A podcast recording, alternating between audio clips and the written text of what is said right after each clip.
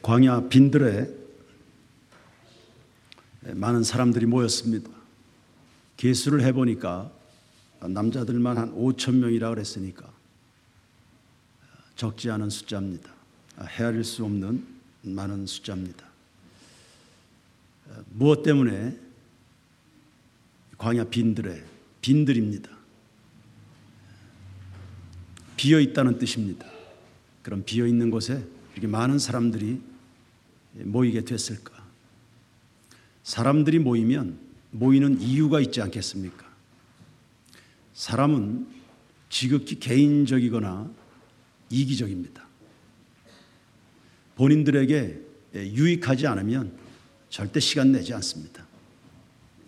그런데 이 빈들에 걸어서 많은 시간과 또 노력들을 투자해서 이 수많은 사람들이 거기에 모였습니다. 이유가 있지 않겠습니까? 첫째는 예수님 때문이에요. 다른 이유 없습니다. 13절 말씀을 다시 한번 보시죠. 예수님께서 이 소식을 들으시고 그곳을 떠나 배를 타고 혼자 조용한 곳으로 가셨습니다. 그러나 여러 마을에서 사람들이 이 사실을 전해 듣고 걸어서 누구를 따랐죠? 예, 이 사람들이 이 광야 빈들에 모인 이유는 예수님 때문입니다. 오병이어 교회라는 어, 제목을 붙여봤습니다. 2000년 어, 전에 수많은 사람들이 그 예수님 때문에 광야에 모였다면 저는 오늘 이 시대에 이 런던 땅에 꿈에 꿈이 있는 이 교회에 수많은 영혼들이 예수 때문에 모이는 그런 은혜가 있기를 축원합니다. 그 광야에 오병이어 기적이 일어났습니다. 여러분 예수님 계신 곳이 기적의 현장인 것 깨닫게 되기를 바랍니다. 여러분의 마음 중심에 예수님 모시면 그때부터 여러분의 삶은 기적이 일상되는 그런 삶을 살아가게 될 것을 저는 확신합니다.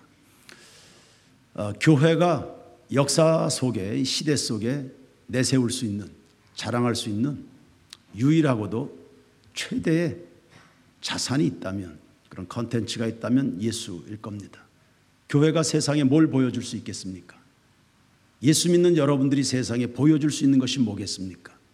오늘 여러분들이 자랑할 수 있는 이름이 있으면 그게 누굽니까?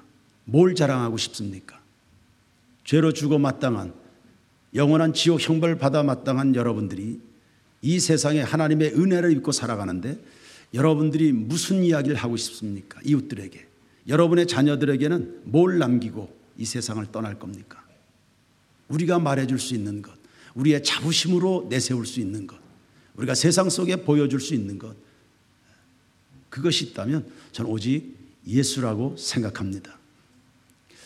예수를 모시고 살아가는 삶이 얼마나 아름답고도 어, 풍요로운지요.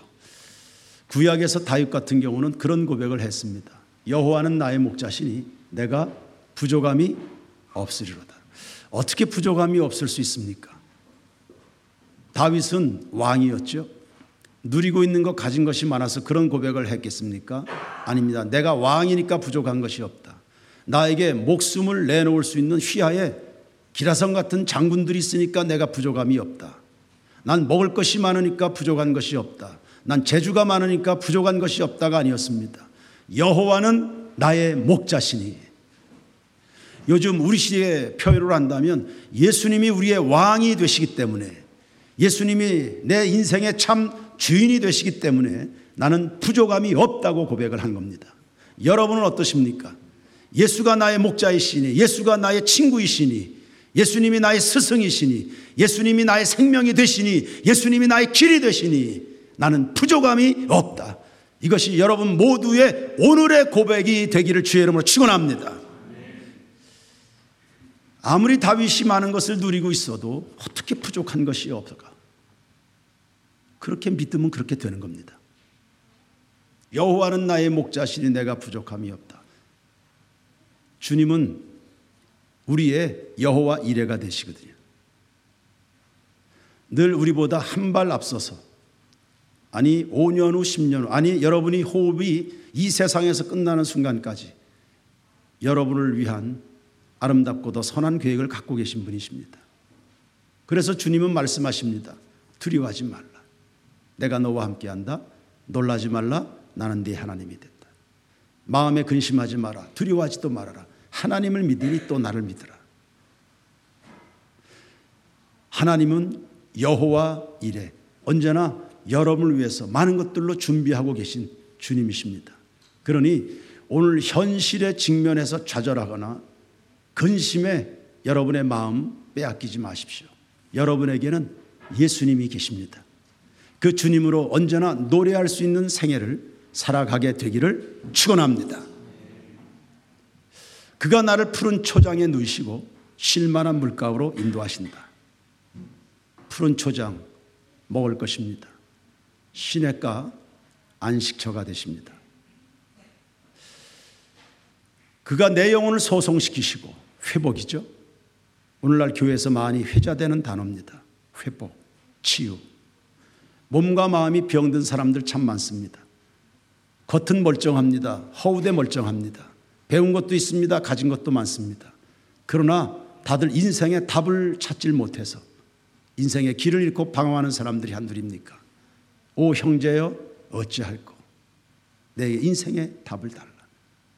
길을 찾고 답을 묻는 수많은 사람들 같 어쩌면 여러분들이 그 주인공일지도 모르겠네요. 그러나 내 영혼을 소송시키시고 민족을 회복하고 가정을 치유하고 젊은이들로 하고 꿈을 꾸게 하고 잃었던 인생을 회복하고 자기 인생을 살아가야 될 이 잘 준비된 젊은이들이 그러나 어딘가 정신을 팔려서 자기 삶을 살지 못하고 방황하는 사람들이 한둘이 아닙니다. 그런 사람들의 그 인생을 소송시키시는 다시 일어나게 하는, 다시 꿈꾸게 하는, 다시 노래하게 하는, 다시금 헌신하게 만드는, 다시금 사랑하게 만드는, 할렐루야! 다시금 주를 위해서 일하도록 만드는, 썩을 것을 위해서 살던 사람들이 썩지 아니할 영광의 하나님의 나라를 향해서 일어나도록 만드는, 내 영혼을 소송시키시는, 여러분의 인생을 소송시키시는 그분이, 그 예수가 여러분의 주님이 되시기를 주의 이름으로 축원합니다. 우리의 영혼을 소송시키실 뿐만 아니라 자기 이름을 위하여 의의 길로 인도하신다. 우리는 지름길 원하지 않습니다. 빨리 출세하는 거 원하지 않습니다. 우리는 의의 길을 원하는 겁니다. 의의 길이 인생의 베스트 길인 것을 깨닫게 되기를 축원합니다. 빨리 달린다고 해서 선착하는 것도 아니고요. 재주가 좋다고 해서 먹을 것을 얻는 것도 아니고 용사라고 성을 빼앗는 것도 아니고 명철하다고 해서 재물을 얻는 것도 아니다. 전도서 9장 11절의 말씀입니다. 의의 길을 가는 사람이 성공하는 겁니다. 길이 되신 주님의 뒤를 따르는 사람이 반드시 성공하게 되어 있습니다. 사랑하는 성도 여러분, 의의 길을 가시길 바랍니다. 여러분의 길이 아닙니다. 누군가에게 들어서 주서서 들은 그 이야기의 길이 아닙니다. 주님이 알려주시는, 주님이 가게 하시는 그 길을 갈아가는, 그 길을 살아가는, 그 삶을 살아낼 수 있는 의의 길을 가는 사람들. 그 길을 우리에게 알려주시는 분이 예수님이십니다. 내 영혼을 소송시키시고 그분의 영광을 위하여 나를 지으시고 나를 구원해 주신 그분의 영광을 위하여 의의 길을 가게 하시는 이 시대에 그 의의 길을 가는 젊은이들을 보고 싶습니다.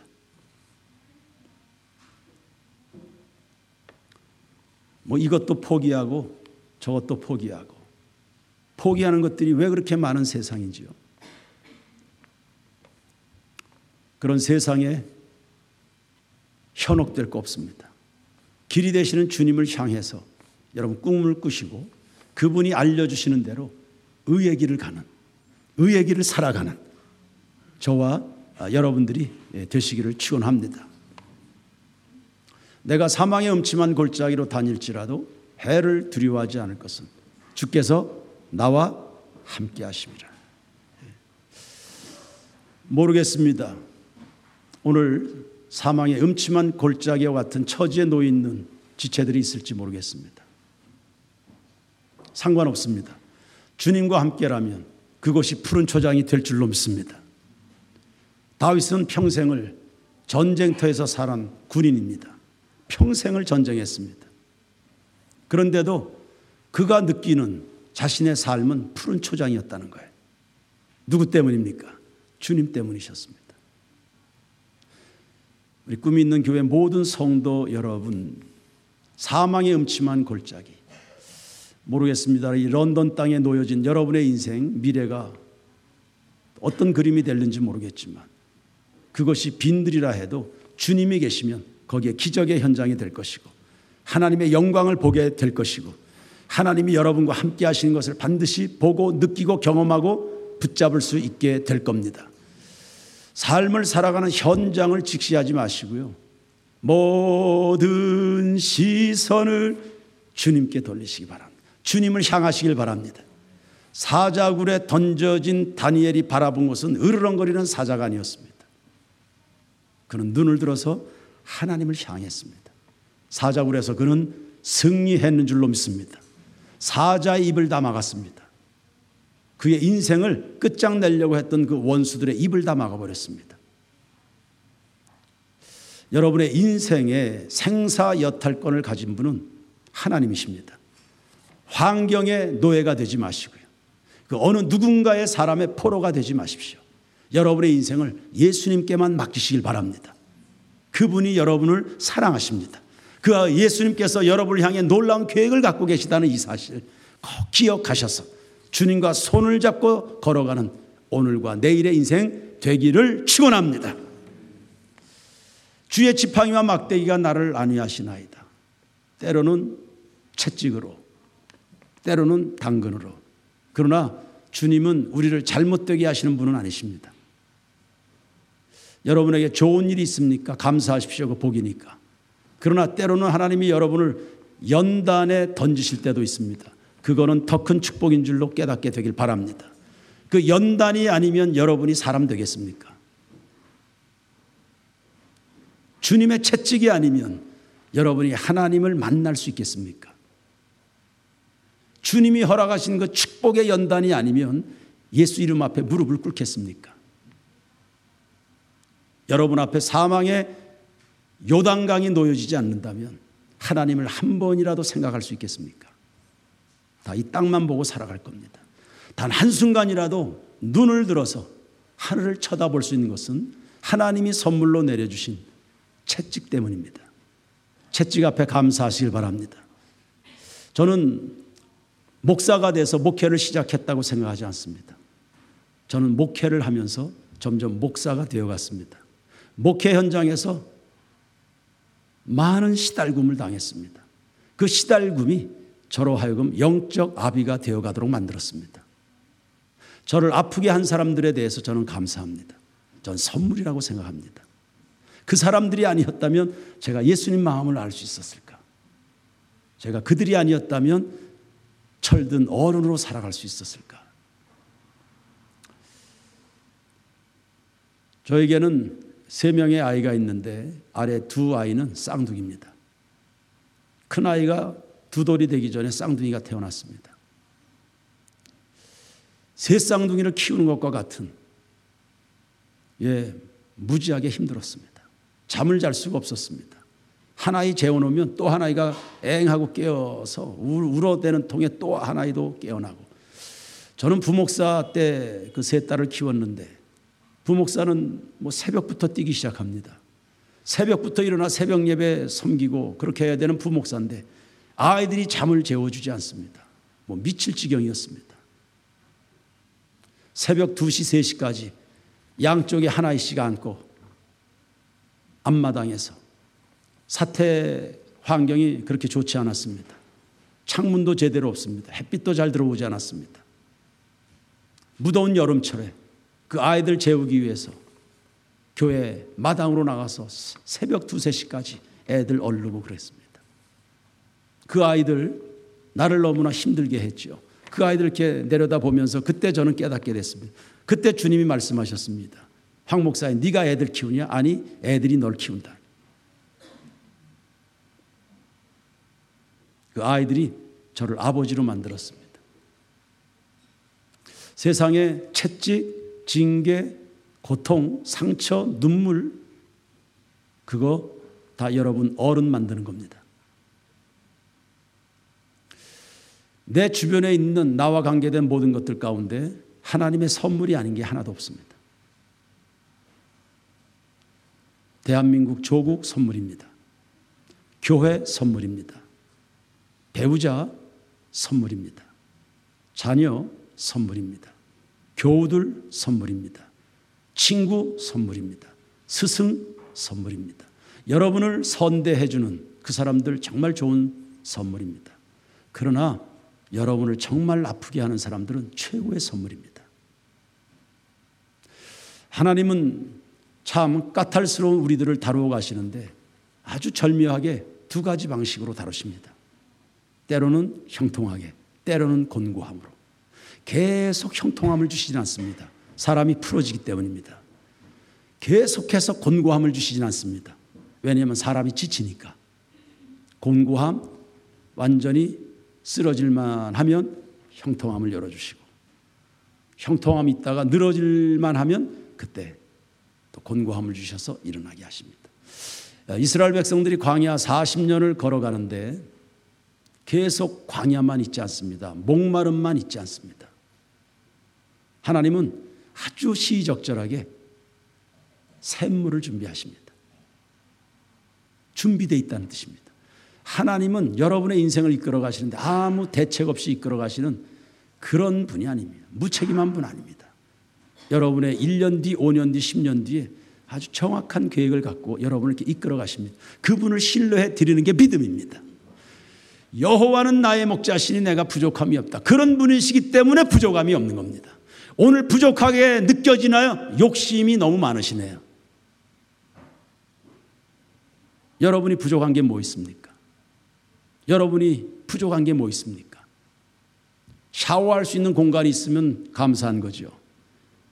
오늘 일용할 양식이 있으면 감사한 거죠. 오늘 돈 쓰는 재미를 맛보셨으면 감사한 거죠. 여러분이 알고 보면 부족한 게 뭐 있습니까? 그런데도 부족함이 많으신가요? 좀 내려놓으십시오. 인생을 가볍게 살아가십시오. 좀 덜어내셔야 됩니다. 여러분이 자꾸 부족함이 많다고 그렇게 느껴지는 것은 덜어내질 않아서. 좀 덜어내시고요. 인생을 심플하게 사십시오. 주님 한 분만으로 나는 만족해. 주님 한 분만으로 만족. 그가 나를 푸른 초장에 누이신다. 실만한 물가로 인도하신다. 사망의 음침한 골짜기에서도 나는 해를 두려워하지 않는다. 나는 너의 하나님. 두려워하지 말라. 놀라지 말라. 내 영혼을 소송시키시고 우리의 치료자가 되시는 여호와 라파를 말하는 것입니다. 여러분 곁에 계신 그분이 여호와 라파 나는 너를 치료하는 여호와라 했습니다. 우리의 육체적 질병만 치유하시나요? 여러분의 영혼도 치료해내시죠. 정신과 의사들은 그런 이야기들을 하더군요. 오늘날 정신질환자들이 굉장히 많은데 대부분이 다 죄책감에서 온다. 그 죄 문제를 해결해 주시는 분이 2000년 전에 갈보리 골고다 언덕에서 내 죄를 대신해서 대속의 죽음을 죽으신 그분이십니다. 우리의 영육의 질병을 치료해 내실 분이 예수님이십니다. 능력의 그 이름 예수, 치료자 되시는 그 이름 예수요. 그 예수가 여러분 곁에 계시고 그 예수가 여러분을 부르고 계시고요. 할렐루야. 그분이 시시각각 말씀 가운데 여러분을 찾아오십니다. 시편 107편의 말씀은 하나님의 말씀이 나를 치료한다 했습니다. 그분의 존재 자체가 그분의 선포하는 말씀이 그분의 위로가 그분의 손길이 그분의 시선이 우리의 병든 인생을 다 치유해 내신다. 몸과 마음에 아픔 상처 있는 지체들이 있는가요? 여러분을 주님께 맡기시길 바랍니다. 주님이 여러분을 새롭게 해 주실 줄로 믿습니다. 베스트의 베스트의 길로 인도하시고요. 또 지팡이와 막대기로 우리를 아주 절묘하게 균형 있게 우리를 이끌어 가시고 원수의 목전에서도 내게 상을 베푸신다. 인생 살아가는데 수많은 원수들이 안팎에 있을 겁니다. 왜 없겠습니까? 수많은 난관들이 여러분 앞에 놓여서 여러분을 하여금 좌절케 하게 될 텐데, 예, 여유를 가지십시오. 원수의 목전에서도 어, 저에게 많은 영향을 미치셨던 그 목사님, 지금 뭐 천국 가셨지만 그분이 해주신 말이 아직도 제가 기억이 납니다. 믿음 있는 믿음의 사람들은 집에 불이 일어났어도 불이 집에 불이 났어도 한숨 푹 자고 일어나서 여유 있게 일어나서 불을 끌 수 있어야 된다. 원수의 목전에서도 원수의 칼이 내 코앞에까지 와 있는데도 그 앞에서도 만찬을 즐길 수 있도록 그렇게 해주시는 분이 우리가 믿는 하나님이십니다. 원수의 목전에서도 상을 베푸신다. 여러분의 인생에 무엇으로 아파하고 있는지 모르겠지만 어떤 난관이 여러분 앞에 있는지 모르지만 주님이 계시니 그분에게 여러분의 인생을 내어 맡기시고요. 그분이 도와주실 거니까 주의 이름을 부르시고요. 주님을 의지하시고요. 그래서 그 난관도 통쾌하게 넘어갈 수 있는 그런 지체들이 되기를 바랍니다. 그분의 선하심과 인자하심이 정령 나를 따르리니 내가 여호와의 집에 어떻게 거해요? 영원히 거합니다. 여러분 이렇게 세상에 좋은 목자가 있을 수 있습니까? 지금부터 영원까지 내 인생을 책임져 줄 수 있는 스승이나 부모가 있습니까? 부모도 어느 순간에 내 곁을 떠납니다. 배우자도 어느 순간 내 곁을 떠납니다. 우리가 의지했던 것들은 다 나를 떠나고 말 겁니다. 하루하루의 삶이 진행되어 갑니다. 이별할 순간이 다가오고 있는 겁니다. 그러나 내가 믿고 의지하는 내 인생을 의탁한 그분은 나의 영원한 주님이 되어 주신다. 세상에 이런 스승, 이런 목자가 어디 있어요? 이런 선생님이 이런 친구가 어디 있어요? 이런 부모가 어디 있어요? 그러니 바울은 고백하는 겁니다. 여호와는 나의 목자시니 내가 부족함이 없으리로다. 바울은 동일한 유형의 고백을 했습니다. 내가 예수를 알고 나서는 나는 풍부에도 처할 줄 알고 그리고 빈궁에도 처할 줄 아는 일체의 비결을 배웠다. 나는 아무것도 가진 것이 없는 자 같으나 모든 것을 가졌다. 구약에서 다윗이 신약에선 바울이 그 예수로 인해서 부족함이 없다는 고백을 하며 인생을 살아온 겁니다. 그 예수가 여러분의 예수입니다. 바울처럼 다윗처럼 동일한 고백 속에 살아가는 성도들이 되기를 바랍니다. 다시 한번 해볼까요? 여호와는 나의 목자시니 내가 부족함이 없으리로다. 한 중고등부에서 성경 암송 대회를 했습니다.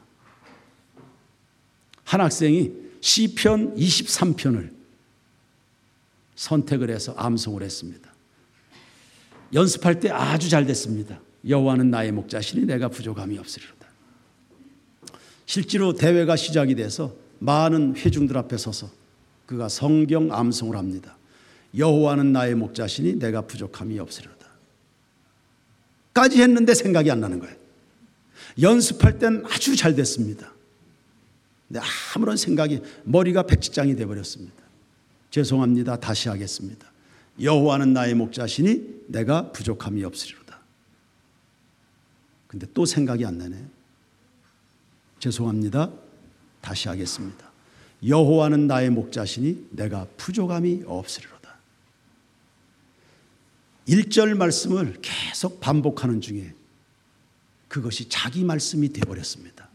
그이 학생이 여호와는 나의 목자시니 내가 부족함이 없어. 이상 끝. 이러고 내려와 버린 거예요.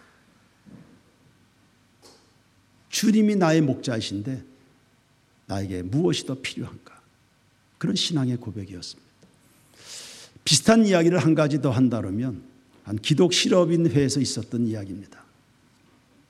기독 실업인들이 모여서 근사한 저녁을 함께 했습니다. 한 분이 제안을 했습니다. 우리 이렇게 모였는데 밥만 먹고 헤어지면 무슨 의미가 있겠냐. 우리 각자 가장 본인들이 좋아하는 하나님의 말씀을 소개하도록 하자. 그렇게 해서 다 좋다. 그래서 어, 동의가 있어서 그렇게 하기로 했습니다. 한 사람이 나서서 여호와는 나의 목자시니 내가 부족하며 나는 시편 23편을 제일 좋아합니다. 그러면서 시편 23편을 암송을 한 거예요. 그랬을 때 사람들이 아 은혜 받았다고 예, 박수를 쳐줬습니다. 그리고 그 다음 순서 그 다음 순서 차례대로 돌아가면서 예, 본인들의 18번 말씀을 암송을 하고 소개하고 그렇게 했습니다.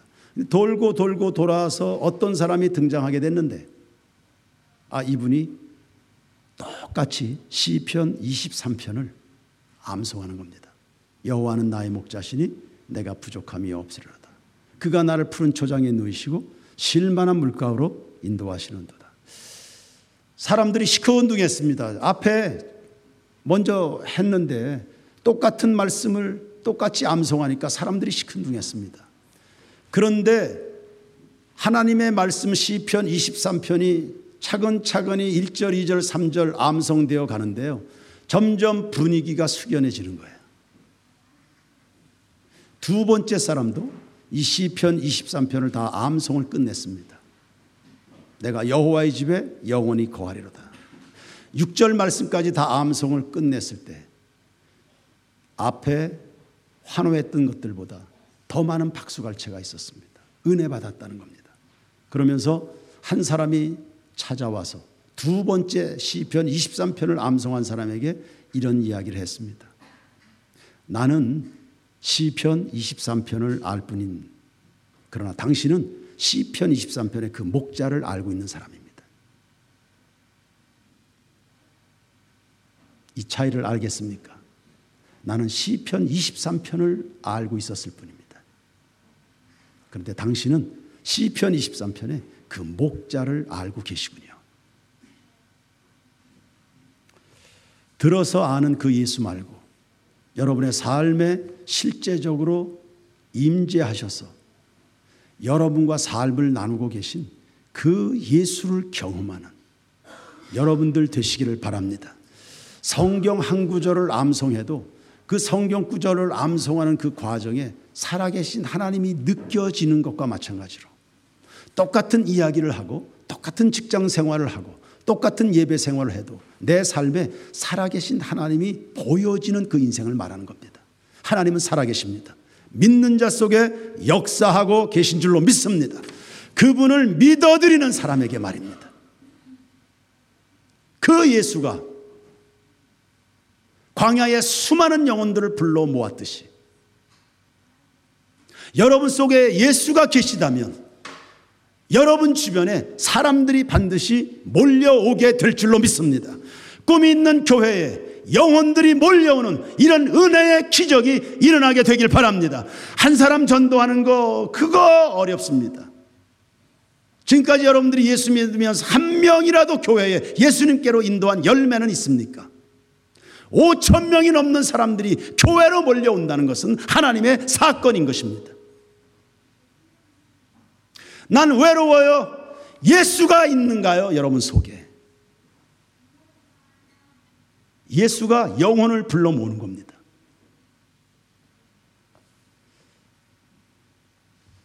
그 예수 때문에 수많은 영혼들이 몰려들었다. 바꿔서 말하면 이 땅을 살아가는 모든 사람들에게는 예수가 필요하다는 말입니다. 병자에게 의사가 필요하듯 어린아이에게 어머니의 손길이 필요하듯 성도들에게 주의 종들의 돌봄이 필요하듯 이 땅에 수많은 영혼들은 예수가 반드시 필요합니다. 예수 없이 살아갈 수 있습니까? 예수 안 믿고 살아갈 수 있습니까?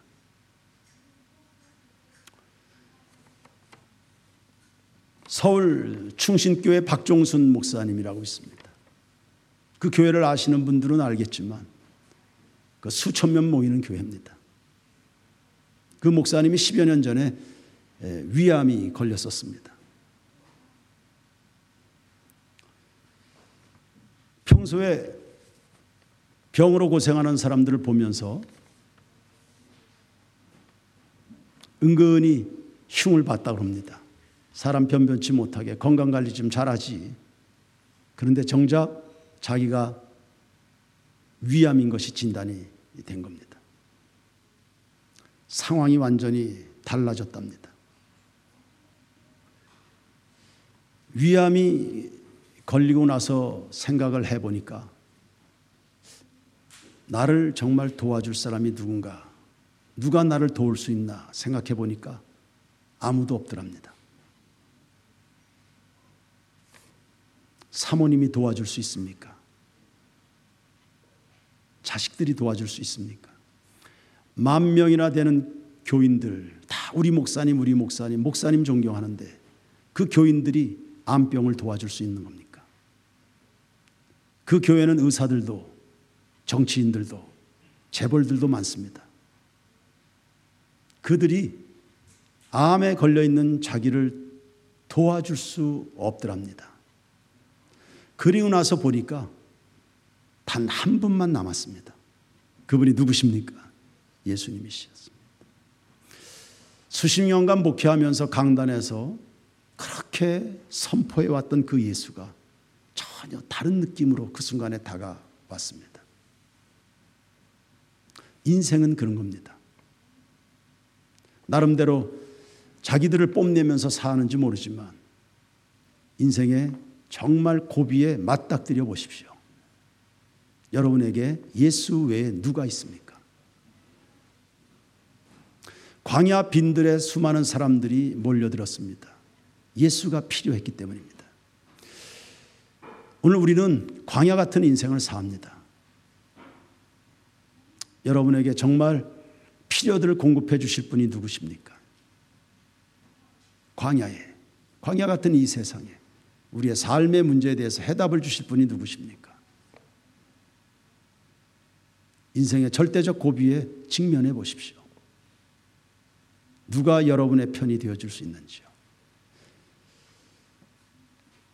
마침내 죽음의 요단강 앞에 서 보십시오. 그때 여러분이 부를 수 있는 이름은 예수밖에 없습니다.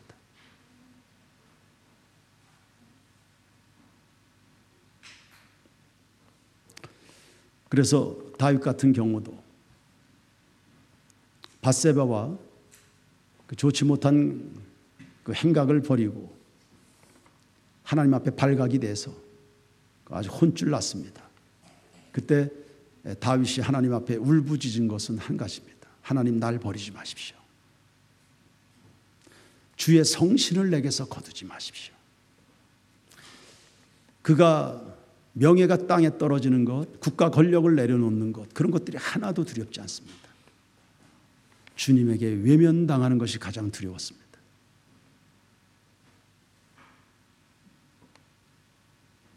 예수님은 그 하나님 아버지께 나가는 길입니다. 인생은 모든 인간은 두 가지 문제 해결받아야 되지 않습니까? 첫째는 죄 문제입니다. 예수님이 십자가에서 그거 해결하셨습니다. 두 번째 사람들이 해결받아야 될 것은 영생의 문제입니다.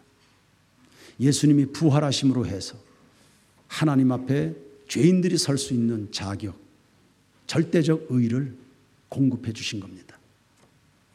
그래서 우리는 예수를 구주로 섬깁니다. 그리고 그분을 예배합니다. 그분을 찬송합니다. 많은 것을 상실할 수 있습니다. 그런데 믿음만은 상실하지 않게 되기를. 믿음에 있어서만큼은 파선하지 않도록 인생길에 다 잊어버려도 괜찮습니다.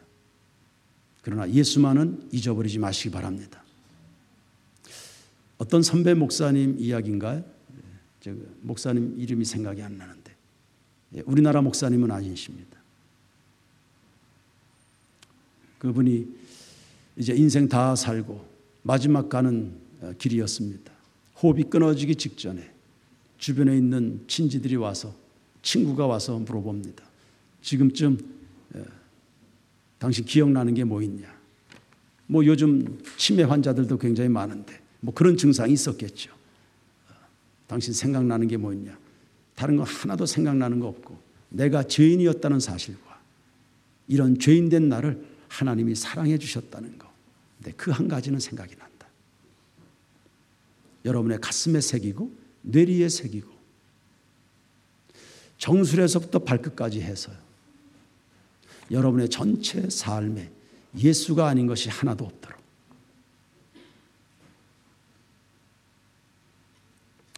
예수 충만으로 평생을 수놓을 수 있는 우리 모두의 삶이 되기를 주님의 이름으로 축원합니다. 예수 계신 곳에 기적이 있고요. 기적 중에 기적은 나 같은 죄인이 구원받았다는 기적 아닙니까? 그 예수가 믿어진다는 것이 기적 아닙니까? 그 예수 때문에 그 예수 생각하면 눈물이 주르륵 흐르. 낙심했던 내 마음에 그 예수 생각하면 다시금 꿈이 생기고 그 기적 아닙니까? 그 예수가 아니었다면 벌써 끝장났을 인생들이 굉장히 많았을 겁니다. 예수 언제나 우리의 희망이 되어 주시는데요. 그 예수를 꼭 2000년 전에 광야 빈들까지 가서 만나실 필요 없습니다. 오늘 여러분 앞에 그 예수가 와 계십니다. 여러분의 가정에 와 계시고요. 여러분이 가는 곳에 그것이 직장이 됐든 학교 캠퍼스가 됐든 어쩌면 처절한 고통의 고난의 현장이 됐든 여러분이 계신 곳엔 예수님이 함께 와 계십니다. 눈을 들면 보이는 분 계시네. 그분 예수요.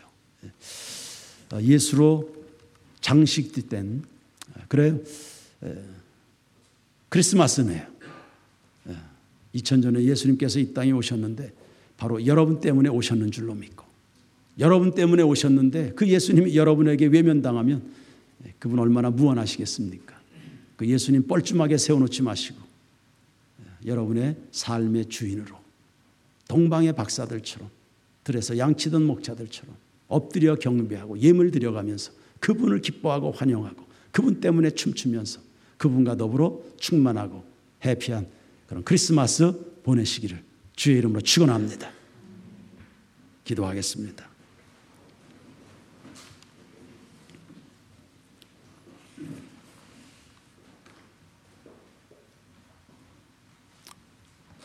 예, 오병이어 어, 기적 사건을 우리가 다루었는데 예,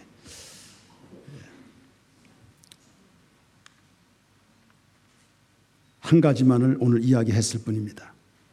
성도 여러분, 그 예수님과 여러분의 관계는 어떤 관계인지요? 잠잠히 생각을 해가면서 마음 중심을 따라 여러분의 목소리로 여러분의 마음 중심을 따라 그 예수님과 대화하십시오. 그 예수님께 여러분의 마음을 드러내 보이시길 바랍니다. 주신 말씀 따라 글쎄요 시편 23편을 오늘 이 순간에 진지하게 다시 한번 암송해 보시든지 주님과 진지하게 교제하는 이 시간이 되기를 바랍니다. 우리 다 같이 성령의 인도하심을 따라 각자 하나님 앞에 기도로 나아가도록 하겠습니다. 기도합니다. 주님 감사합니다. 주님께서 우리 사랑하는 지체들을 오늘 이곳에 보내주셔서 하나님 앞에 예비하게 하시고 주님을 향하도록 하셨는데 주님으로 인하여 기뻐하고 그 주님 나의 주님이 되고 이 예수님으로 인하여 우리 사랑하는 성도들의 인생이 마치 구약의 다윗처럼 마치 신약의 바울처럼 그렇게 변화가 일어나고 새로워지는 큰 축복의 시간 그리고 그 은혜의 시간, 감동의 시간, 일어나 빛을 발하는 시간, 주님을 영화롭게 하는 영광의 시간이 되기를 소원합니다. 잃었던 그 예수 회복합니다. 그 잃었던 예수 회복합니다. 그 잃었던 예수 다시금 붙잡습니다. 나에게 잊어버렸던 그 이름 예수 회복합니다. 광야 빈들의 그 예수님 때문에 수많은 사람들이 모여들었듯이 사랑하는 우리 성도들마다 아버지 예수 가운데 머물게 하옵소서. 예수로 충만하게 하옵소서. 정수에서부터 발끝까지 예수가 아닌 것이 하나도 없도록 예수 가득 예수 충만한 모든 교우들의 삶이 되게 주시옵소서. 아버지여 치유받아야 됩니까? 소성함이 필요한 교우들이 있습니까? 안식이 필요합니까? 쉼이 필요합니까? 빛이 필요합니까? 희망이 필요합니까? 길 대신 예수 그리스도께서 교우들에게 임하여 주시옵소서. 지금부터 영원까지 우리의 전 삶을 책임져 주실 그 주님께 우리의 삶을 의탁하오니 주님 동행하옵소서. 이끌어 주옵소서. 예수님 이름으로 기다립니다. 여호와는 나의 목자시니 내가 부족함이 없으리로다. 그가 나를 푸른 초장에 누이시고 실만한 물가로 인도하시는 듯 다윗의 그 여호와 바울의 그 예수가 오늘 나의 주님이기를 원합니다. 주님 우리 가운데 오시어서 여호와 이레의 축복을 내리워 주시고 푸른 초장과 실만한 물가의 삶으로 광야 빈들에서도 기적을 행하시는 주의 영광을 보도록 우리에게 기회를 주시옵소서. 아니 이미 기회를 주셨지요. 2000년 전에 오셔서 십자가에서 죽으셨죠. 부활하셨죠. 성령 보내셨죠. 시시각각 우리에게 말씀을 주시지요. 교회 가운데 우리를 양육해 주시는 것을 감사합니다. 그 예수가 나의 주님이요. 길이요 진리요 생명으로 내 중심에 모시고 그 예수 따라 인생의 길을 잘 잡아서 시행착오 없이 후회 없이 부끄럽지 않는 그 인생을 살아갈 수 있는 우리 모든 교우들이 되게 하옵소서. 지금부터 영원까지 여호와의 집에 거하리로다. 예수 계신 그곳이 예수 모신 내 마음 중심이 하나님의 집 성전이 될 것을 믿습니다. 길이 필요합니다. 답이 필요합니다. 빛이 필요합니다. 위로가 필요합니다. 책망이 필요합니다. 소망이 필요합니다. 예수가 이 모든 것인 줄로 믿습니다. 하나님 아버지, 우리를 사랑해 주셔서 감사합니다. 도와주셔서 감사합니다. 생명의 양식을 주시니 감사합니다. 광야 빈들에서 그 수많은 사람들 배불리 먹여주신 것, 단지 먹을 것을 주셨다는 것 때문에 기록을 하셨겠습니까? 영원한 생명의 양식이 되시는 그리스도를 믿으라고 알려주신 말씀인 줄로 압니다. 그 예수를 믿어 구원에 이르는 그래서 하나님 나라의 주인공이 되는 우리 모든 교우들이 되게 하옵소서 그 예수 때문에 수많은 영혼들이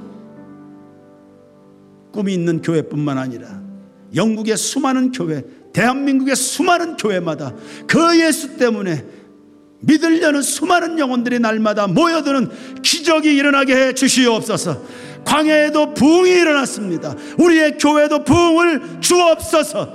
우리의 가정에도 부흥을 주시고 우리의 생업의 현장에 빛이 되어 주옵시고 우리 학업의 가정에 지혜와 명철로 더디펴 주시옵소서. 마음속에 품고 있는 기도의 제목들마다 응답하시고 오늘날 다윗의 동네에 구주가 나셨으니 곧 그리스도 주시니라 큰 기쁨의 좋은 소식이 울려 퍼지는 이 성탄절에 내 심령에도 복된 소식이 울려 퍼지게 되기를 소원합니다. 살 길을 주시는 하나님 아버지. 주님이 우리 삶의 모든 방식이 되시니 오늘 주님을 붙듭니다. 주의 이름을 부릅니다. 주님 우리의 친구가 되어 주셔서 감사합니다. 예수님 이름으로 기도드립니다. 아멘.